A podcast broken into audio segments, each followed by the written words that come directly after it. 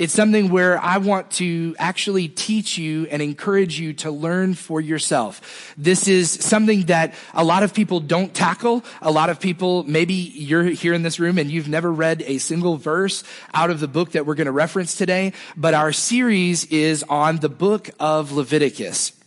And so we are starting this series, and I don't plan on going verse by verse through um, the the actual book of Leviticus, but I do want to highlight some things over the next several weeks, um, and I want to show them to you starting today. But I really wanted to give us just the right starting point of Second Timothy chapter three, verse sixteen and seventeen. It says this very clearly: All Scripture is God breathed and is useful for teaching, rebuking, correcting, and and training in righteousness so that the servant of God would be thoroughly equipped for every good work.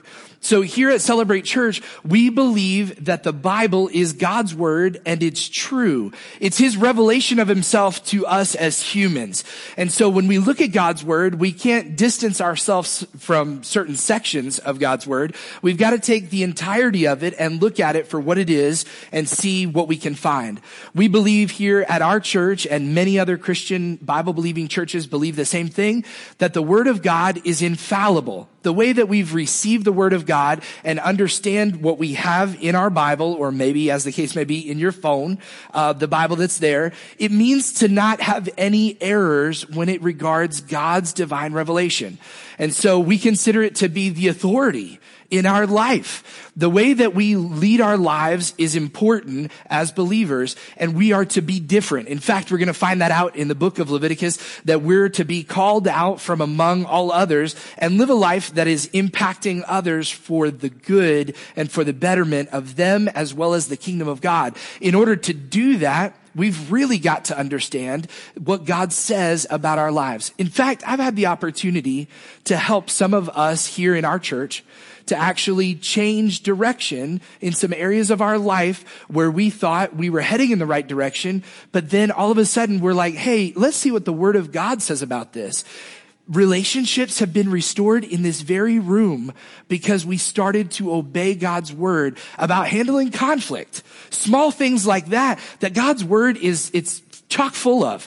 And so we want to look to see what Leviticus has to say um, and give that our, our best attention. The Bible should be the central focus for our life as believers. And so I want to challenge you during this series of messages that that you would not just uh, turn the knob and shut off. Because the temptation is there to say leviticus it's all about like you know cutting up animals and putting them on an altar and i don't understand the point of it. And so it, there's a temptation for you to zone out but i want you to press in. Um, really it's important for us to look at god's inspired word and see that it's unchanging and it's unchanging because he is unchanging he doesn't request or require animals as sacrifices any longer. But if you have a cow you want to give me, no, I'm just kidding. Um, he doesn't require that any longer, but he does require us. He requires our hearts. Amen. Actually, my girls would rather you give us a horse, but I heard you're not supposed to buy a horse or a boat. So I'm going to stick to the place where I'm wise and not do either of those. Um, we're a gospel centered church. Uh, we talk about uh, the gospel because we are really thankful for the New Testament, but we don't want to dismiss or disregard the Old Testament there's this fallacy, this falsehood that has come into the church in different ways and at different times that basically says everything that Jesus did is the most important, which is true. Okay. He's the fulfillment of lots of prophecy and we understand that as it is. But more so than that, they've, they've kind of gone the temptation or the way of disregarding the old stuff to just take the new stuff. And so we might be the people who look to the, to the Bible in Genesis for creation and the story of Abraham. We might be the people who look at the wisdom of Proverbs and we read the joyful songs and sometimes the terrible uh, things that David wrote about his enemies and we're like, yeah, yes, God, answer that prayer. And then we jump into the New Testament and we're like, but thank Jesus, He's here with us now and the Holy Spirit is here with us now. So we, we have this thing where we're kind of dismissive. And I don't know if you've ever been guilty of this, uh, but I've been guilty of dismissing or dodging the weird stuff. I've done that too. In fact, I told a couple buddies of mine who are pastors as well and said to them, uh, they saw the picture on Facebook of us going into the series and they said, uh, what in the world are you doing, buddy? Why would you go into the book of Leviticus? Um, because I want to take on the challenge and tackle even the tough stuff. Here's the deal. God is the same, and it says so in Hebrews. Jesus Christ is the same yesterday, today, and forever. So if that be the case, our God is, and when we look at the book of Leviticus, we'll be able to see the character of God. We'll be able to see his love for his people. We'll be able to see a lot of richness in some of the, um, some of the other aspects that we may not normally look at. So it has merit. It's all too often neglected, uh, but I think you'll be surprised at what we discover and look at. Um, I want you to understand the book and the content. So I am taking this like a teacher because I do teach on the side. It's my side hustle. Um, it doesn't pay very much, okay? But um, I do teach on the side and I teach Bible at CCA. I encourage my students to take notes. So I thought, you know what? Since we're doing a teaching series, I'll encourage you to take notes too. I understand we ran out because we have so many guests this morning, but take a few notes this morning because if you are like my students, I might just show up next week with a reward. If you, if you have the right answer. Um, so some of you were around when I brought cookie brownies to the whole church, hid them under the seats, and you got one. You just may get a surprise next week if you can answer a test question in church on Sunday. So it will be rewarding for you to be able to take notes. Okay.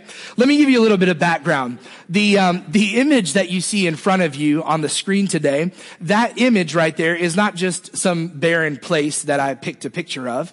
It actually happens to be Mount Sinai if you look on Google Images and go through, you can see that it's a very barren place and it's at the bottom of an area which we would know as the Arabian Peninsula. Okay.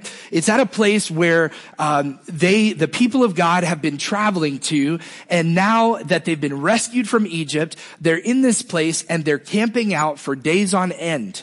Let's pull up that map and let me point out a few things to you. It is a little bit small, so I'll take my step up here and I'll show you. The area that's been circled, the small word there is Egypt. This is an area of the world. At the top, you see all the green where Turkey is. Then you'll see this little arrow pointing up to the tiny little nation of Israel as it is today what the people of God did, this large green piece where it goes down into this river is the Nile River. Okay. So what the people of God who were rescued out of Egypt during the days of the Exodus had to accomplish was they had to cross through the Nile River over into this little strip of land mass. And then by God's directive, they went through the Red Sea. Now the Red Sea is this large blue piece, but it's got kind of two fingers that go up. They had to cross over a place that was wet and God made it dry. God performed a miracle in order to set them free and deliver deliver them. So they come to the bottom where the arrow points down, the bottom of this little peninsula. It's a deserted place even to this day. There are a few uh, people who live there, a few um, businesses and things like that that are in that area. It's a hard place to grow crops, to raise animals, anything. It really is a barren place. At the tip of that little peninsula that's jutting out is Mount Sinai. So this is the idea that we that we understand. God has brought them through the Red Sea. He's brought them to the place of being at Mount Sinai. In the book of Exodus, he's given them instructions to build something we call a tabernacle. It's the precursor to the church building that we have today. It's an ancient sort of form. Then once they're done at Mount Sinai and they go to travel up to Israel, that's where they spend essentially on this whole area of land, that, that little piece, they spend 40 years wandering in the desert, waiting for God to lead them to the door of the promised land. Now the promised land is Israel, and God says, I want you to go in there and wipe the people out. I'm claiming that land as my own land for my own people. So that gives you a little bit of background as to where we are today and where we start. The book of Leviticus is the third book in the Bible, and tradition says that it's written or compiled, you could say, by Moses and some helpers. So Moses has his hands inside of this. The evidence generally supports a 13th century dismissal or exodus from Egypt. Now, I know you weren't expecting a history lesson when you got here. Some of you might be excited about it. Some of my actual students are in the room and they may not be excited about hearing the same thing or me telling them to keep notes. But at this time, Egypt's 19th dynasty is ruling. So after the Exodus happens, they wander for a time. God gives them the Ten Commandments at this place, Mount Sinai, and then they make camp there. When they're regrouping as a nation, God wants to show them the importance of following Him as they prepare to go toward the promised land. Now, it's important to note, we take a lot by faith. In fact, the Bible tells us that we are saved by grace through faith. The Bible says in Hebrews chapter 11, if you ever check it out, we like to call it the hall of faith, not the hall of fame, but these people are famous people mostly who have made a decision in their faith to be able to choose to believe in God regardless of what the circumstances look like.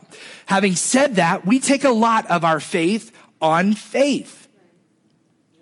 It's by faith that we receive salvation. It's by faith that I believe that I wrote a, a, faith promise to be able to put some money in to help out with the teenagers. I, I am doing that by faith. I'm not doing it by sight. uh, seriously. No, I'm really not. And I know that you're not either. And I'm thankful. But here's what I wanted to tell you when I talk about faith.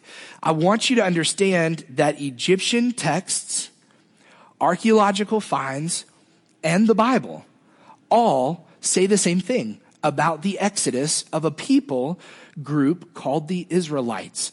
They were called something different to them in their language, but it's referencing the Israelites. So they really were enslaved in Egypt, according to the word of God, for more than 400 years. And this is the moment that they come to the place of being set free, and God wants to give them some directives about what to do in the future. So let's pull up that tabernacle picture. This picture here is just uh, an image that you can find online. It shows what essentially the inner area of the tabernacle would be. All of the area surrounding would be where the people camped out. They would build their tents and their temporary dwellings there. The Bible gives us some numbers as well as historical records that the nation of Israel that exited would have been more than a million people. The Bible tells us, and so do historical documents, that the Egyptian ruler at that time was nervous because they continued to multiply in number, in strength and power. So now if you could put yourself in Moses' shoes for just a second and think about the fact that you are going to try to herd one million people through a desert without much crops or provision that could be found and then whenever something happens at this tabernacle, there's more to unfold as we go through the series. But when God's presence is there, there's a significant thing to see. There's a pillar of fire or a cloud of smoke. And all of a sudden, when God wakes up, I don't know if he sleeps. I'm not saying that, but when he decides, he chooses to move. And as his presence moves, everybody goes, pulls up their tent pegs, starts packing up their house and going. Can you imagine? How much work that would have been to get a million people and then to get them camped out for a few days, get everything set up and get the house of God set up. So they would be all surrounding this and this would have been the, the city center in the desert. This would have been a focal point for the people. So they would have come through where you see the front door, this front gate. They would have come here and then you see a ramp that goes up to that altar. It would have been so that you could get the livestock that you were bringing up to the altar for sacrifice. So inside of the small building would have been something else and there would have been some different art- articles or pieces of furniture. And it was the place where God's presence was dwelling. The Bible talks about an Ark of the Covenant that had some artifacts inside of it that was resting inside of that little tent inside of that parameter or that little area. So the tabernacle is really important for us to understand because there's a lot in Leviticus, or we could say almost the majority or all of it deals with what you do when you get there. So we're going to make sure that we keep that in our minds as we talk through it. And they're going to be in the desert for 40 years. God knows that. And so he's got to give them some rules and some thoughts about what's good to do and what's not good to do. So let me cover a couple misconceptions this morning. Have you ever heard the phrase, don't judge a book by its cover? Have you ever said that phrase about someone? Have you ever wished that somebody didn't judge you by your cover? Come on, slip up your hand. Yeah, I, I, do too. We've been there. So I want to say that about the actual book of Leviticus, that we don't want to judge it by its cover or by looking at some maybe what we would consider dull um, things in the first few verses and then skipping the entire thing. But having the wrong approach often leads us to the wrong conclusion. I am telling you, you should write that down.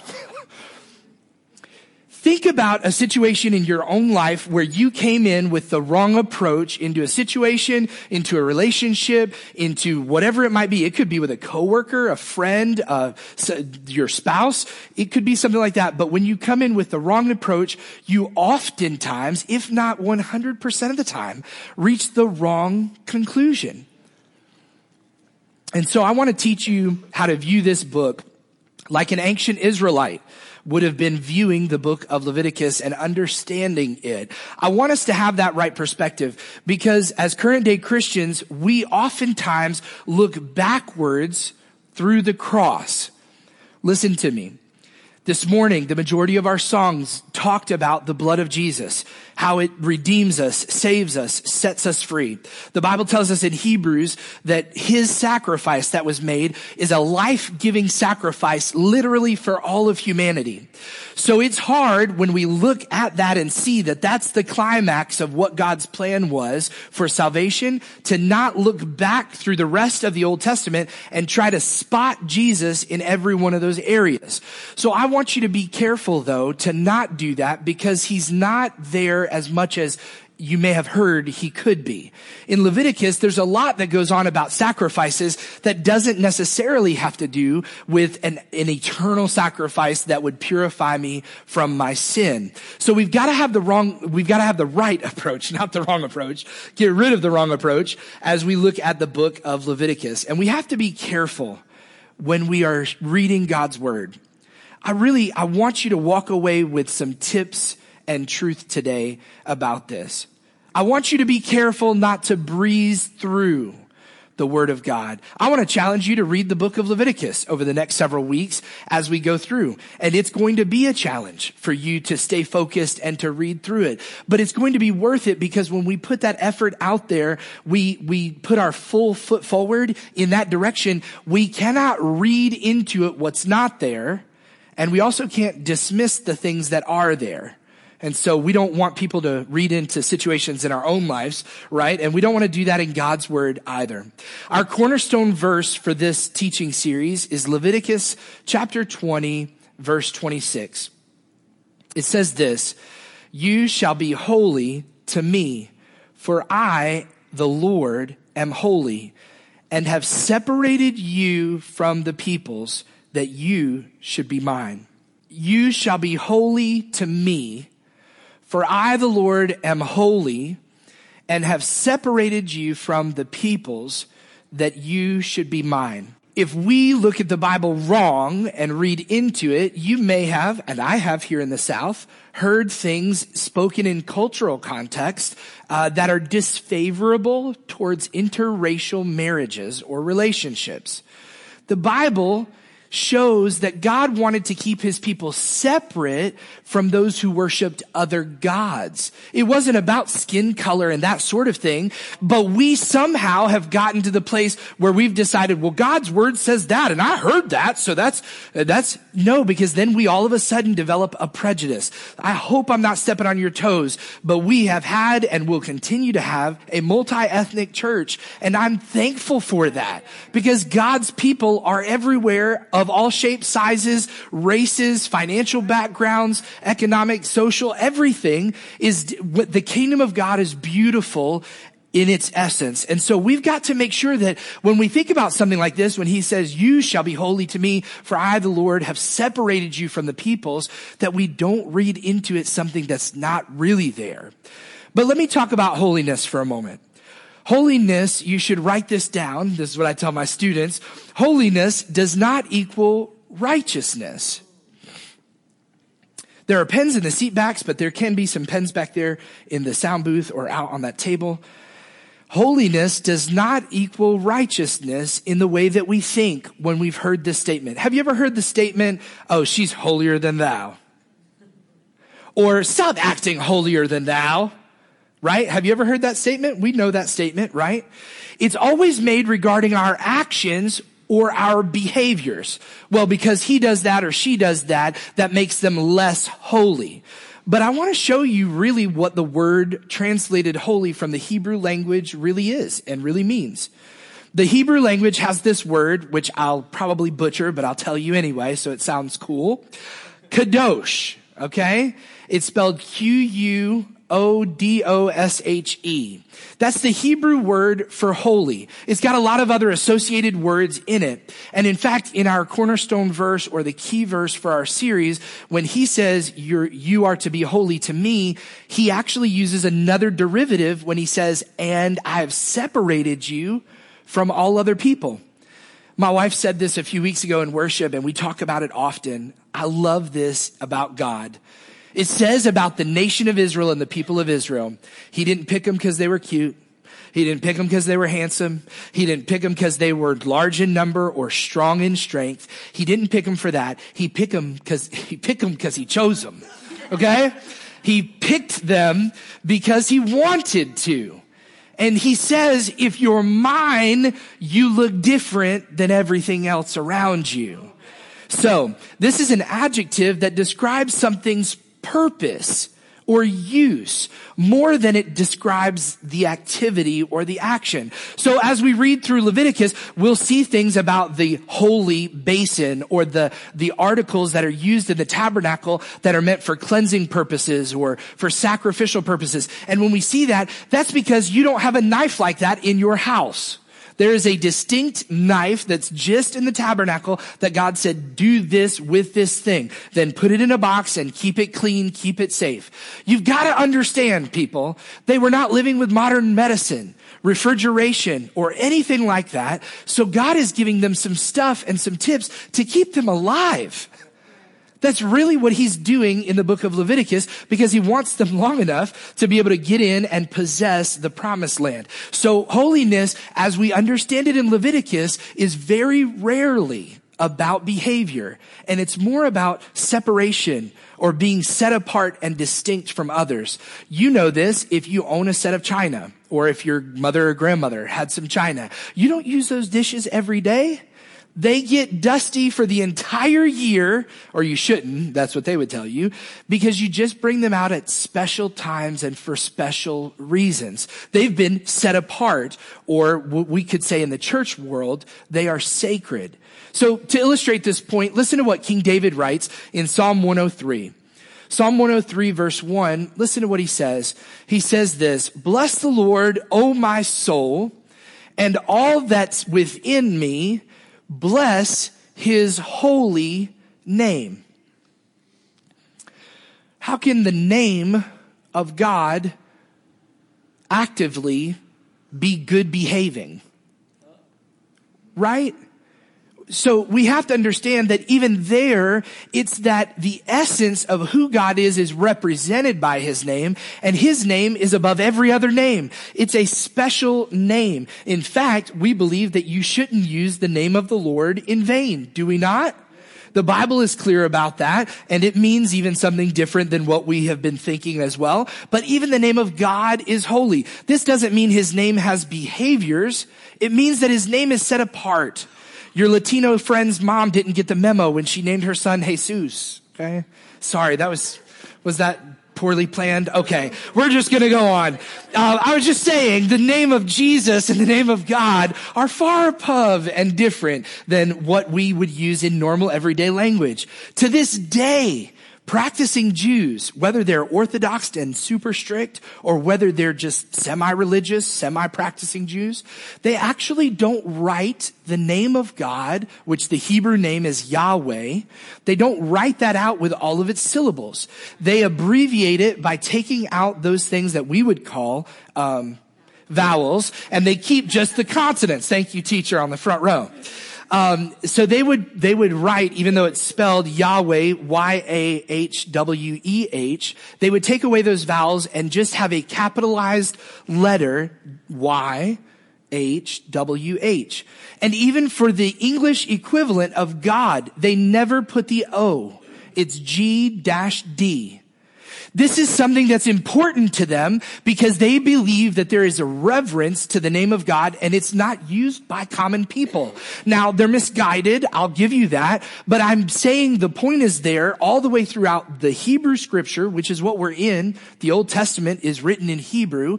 Throughout that time, it was important for them to understand that the name of God was reverent and there was to be honor given to his name because it represented who he is. We still treat our names like that. If somebody says something bad about you in a sentence with your name, you're like, don't drag my name through the dirt. Right? We're not talking that our name has a behavior, but we're saying it represents who we are. So holy means set apart, distinct from all others, or sacred. Listen again to the verse with that understanding. Leviticus 20 verse 26. You shall be set apart for me, to me. For I, the Lord, am separate. He's above all else. And I have separated you from all others, right? All other people, that you should be mine. And we could tag on there, mine alone. He wants our allegiance. He wants our loyalty. He wants our love. So he's holy and we're to be holy because we belong to him. So here's another misconception. You may have heard this phrase before. Well, I'm not the holiest person, but I'm trying. Or, well, I can't be perfect or I can't be holy. The Bible actually tells us that we're to strive to do that in every way we can to be set apart and separate. When they look at the body of Christ, they should see the faith family of God behaving differently than your normal secular jobs do than the people who treat you on those other, in those other places and other realms. We as the family of God are, we are to be different. And we get that understanding because we are grafted in to the originals, which is the Israelites. So the word holy or its associated words show up more than 150 times in the book of Leviticus. God is all about separating the things that are for him from the normal, commonplace, and separating his people from those others that would bring them down or cause them to be at a place of committing sin. So there's a marked difference between what we know to be holy and what the ancient Israelite really understood it to be. Today I want to show you something else, which I think is a misunderstood concept in Leviticus, and that is this ritual impurity versus moral impurity. So as we dive into this today, I'm not, I don't have a large section of scripture from Leviticus that we're going to unpack. I wanted to give you some, just an overview of where we're at the starting point at, where we're starting at, and let you in on some secrets in the way that we look at scripture. We're not, I'm not performing any tricks or any kind of manipulation. I'm just trying to look at the text and explain it the best I can. So ritual impurity would have to do with things where you were unclean in a physical sense. The Bible is really weird in Leviticus. It talks about birth, death, sex, and a bunch of other stuff. And it says, hey, when these things happen, you are ritually impure and you can't just show up to God's house. That's not because God wouldn't accept you the way you were and bring you into his presence and family. It's because they were living in a different day and they could contaminate other people very easily. And then they could contaminate those things that we call holy inside of the house of God. Moral impurity is something different. And we'll read about that a little bit today too. The moral impurity would be the commission of a sin, whether it was known or unknown, uh, or unconfessed, I guess I would say. Uh, whether you confessed it or didn't confess it is a good way to say it. If you had a moral impurity, nobody in the church would know it. Same thing today right? Nobody in the church would know it if you were stepping out on your wife or if you were doing something that was inappropriate. They wouldn't know because we don't talk about that stuff, right? But the moral impurity is hidden from the normal, natural eye in most cases and cannot be seen. You could come and fellowship in the presence of God and still have a major struggle in your life that you're not surrendering to Him and you'd still be welcome. But if you had had a birth, a death, had sex with your spouse, anything like that, you had to wait several hours or days, even in some cases, before you showed back up because they didn't want the fluids and all of the other stuff that comes along with the impurity to be part of any contagion because they wanted to stay alive. God wanted to keep them alive. God wants you alive. If I could try to make some application to this, the Bible is very clear in Psalm, and I, I, love what David writes when he says that God knows all the days of my life before I lived a single one. That God knows me before I was formed in my mother's womb. And that's not a statement about Jesus or the miracle, uh, immaculate conception. That's a statement literally for all of humanity that God knows us even before we're born. He knew that we would be here. He knows the decisions we'll make in our life, and He does want to keep you alive. He's got a purpose for each one of us. So here's some weird stuff.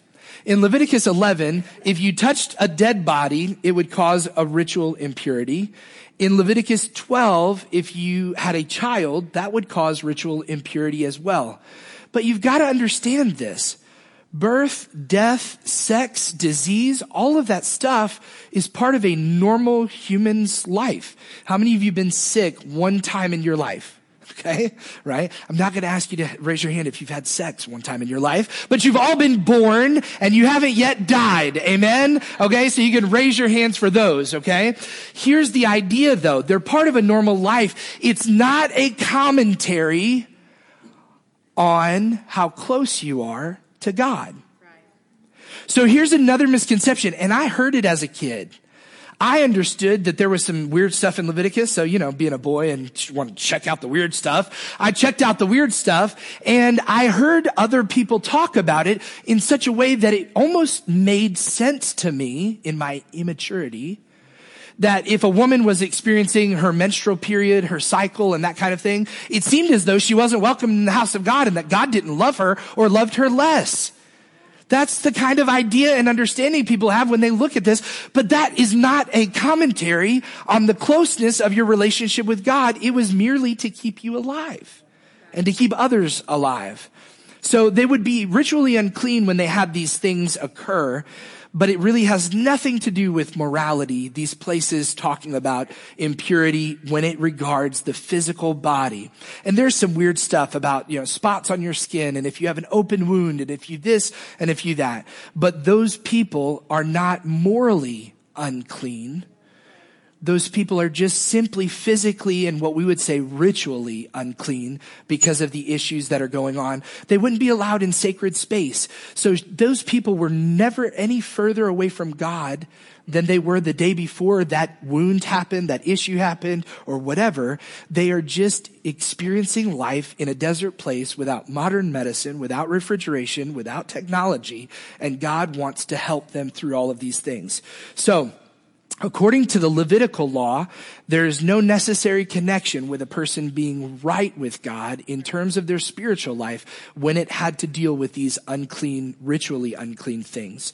So it was understood to be contagious. I would say that again. Ritual impurity in the Old Testament and in this time was understood, even if it was misunderstood by them, it was understood to be contagious and that they could contaminate others. If they touched a dead thing and then didn't wash because they didn't have normal soap like we use today and antibacterial and all that stuff, and they went and they ate or they cooked your meal and then you ate that food, there could be death and pestilence and all sorts of stuff. That does not happen, mostly, does not happen with moral impurity. You sin, you're all on your own. You may drag other people with you or commit a sin with someone, but the idea is we are each personally responsible for what we have going on in our heart and in our mind. So, moral impurity is what we would call moral corruption. This would be an impurity that morally defiled someone, dirtied them, and it corrupted the sinner. It would be something where they committed an act of violence towards someone, maybe the death or murder of someone.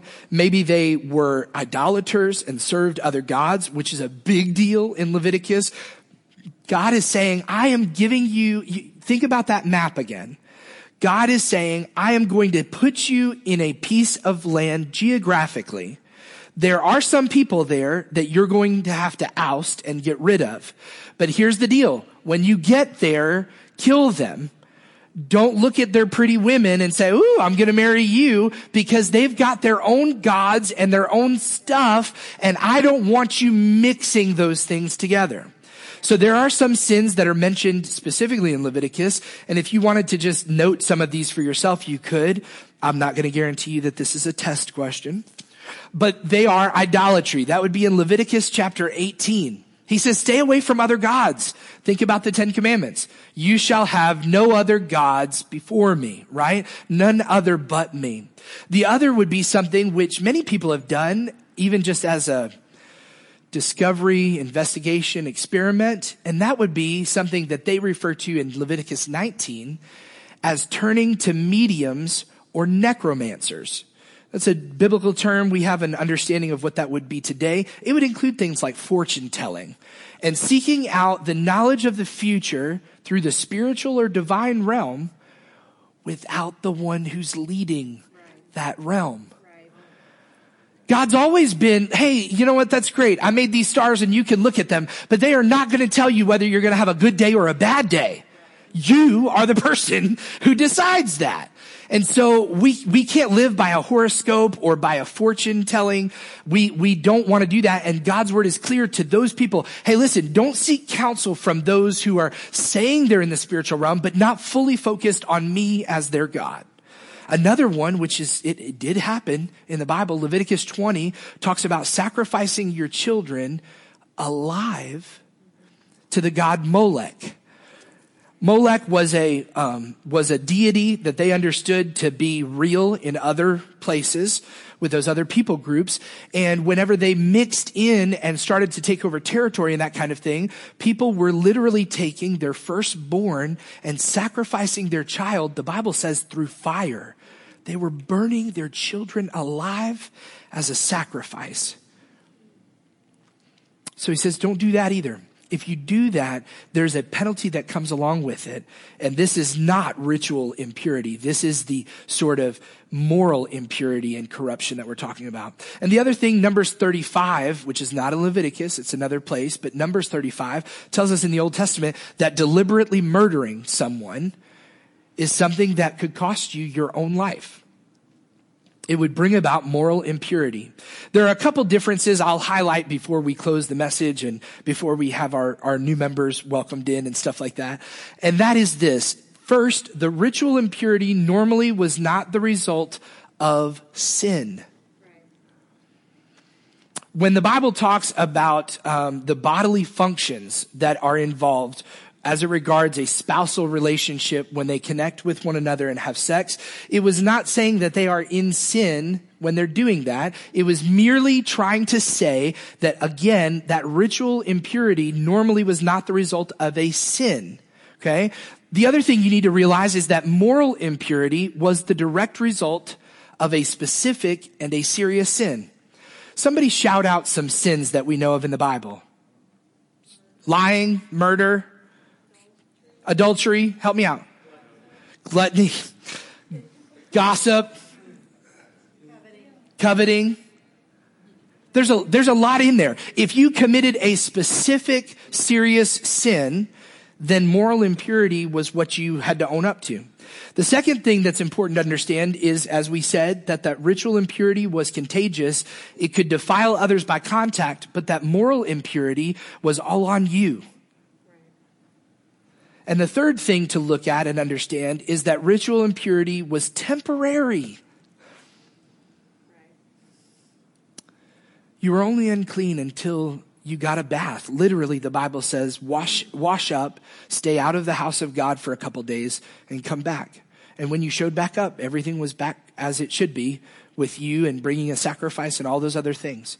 I feel bad for the priests because when you read Leviticus, they had to like inspect wounds. They had to be like the doctor for people. Hey, do I have any white spots in this open sore? If I do, the Bible says I should. Well, I don't want to be that guy.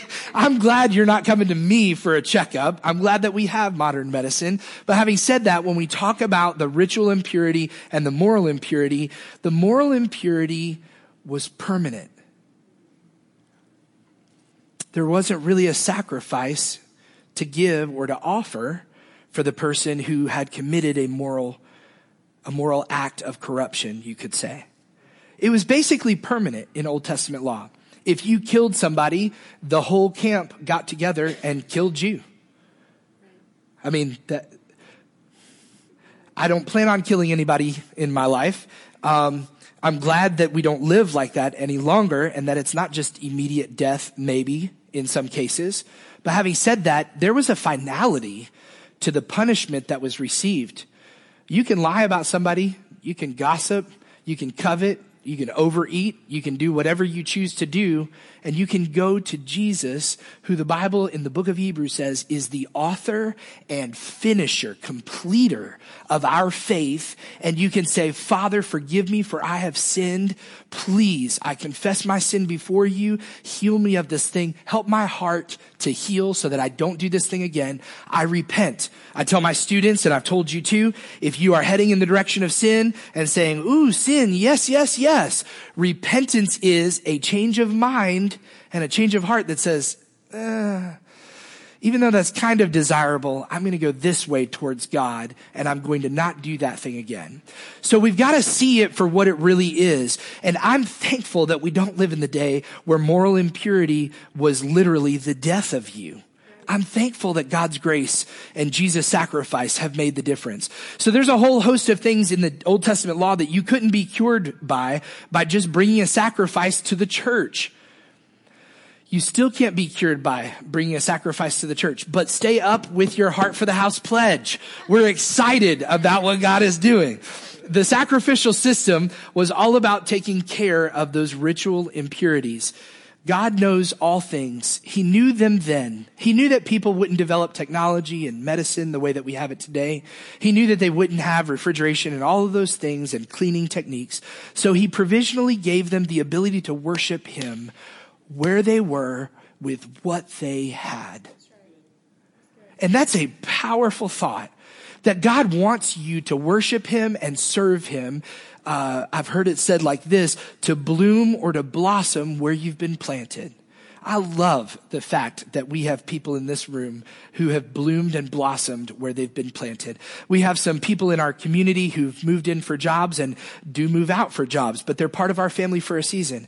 We have somebody named Caroline right there on the second row. If you just wave at us, uh, she came to MC and she made this her church home. Today is her last Sunday with us. She's moving on with her life and leaving us behind. And we're really sad about that. let's give her a round of applause and tell her how much we love love her. But God wants you to bloom and blossom where you're planted. I'm thankful because I can tell you 10 things about Caroline and what she's meant to our church, how she's helped in prayer ministry and kids ministry, how she's developed in leadership and all of those things in ways that she was not at the place of two or three years ago when she first got here. God has done something great in her life because she made the choice to bloom and blossom where she's been planted. And that's the same thing that God wants us to have in our hearts as well. So we've got to think about it in those terms that God geographically knew where they were. He knows where you are too. He knows where you are spiritually. He knows what struggles you face and he wants to help you with them. God wanted to show them that he had a plan for them. God wanted to show his people, that he had a plan for them, and that although I said it somewhat jokingly, the plan was to keep them alive long enough for them to get to the finish line of receiving the blessing that God had for them. He wanted them to be able to come into his presence without impurity. Have you ever felt guilt? Guilt? Raise your hand nice and high. That's 100% of us, right? We've all felt guilt. Sometimes it's deserved. and sometimes it might just be because of somebody saying something that made us feel a certain way. But when we talk about these kinds of things, we've got to understand that God always desired to have his people with him. He says, I want you to be my people and me to be your God. In fact, that's what we're heading to in the future that one day we'll be together with him forever in a permanent home.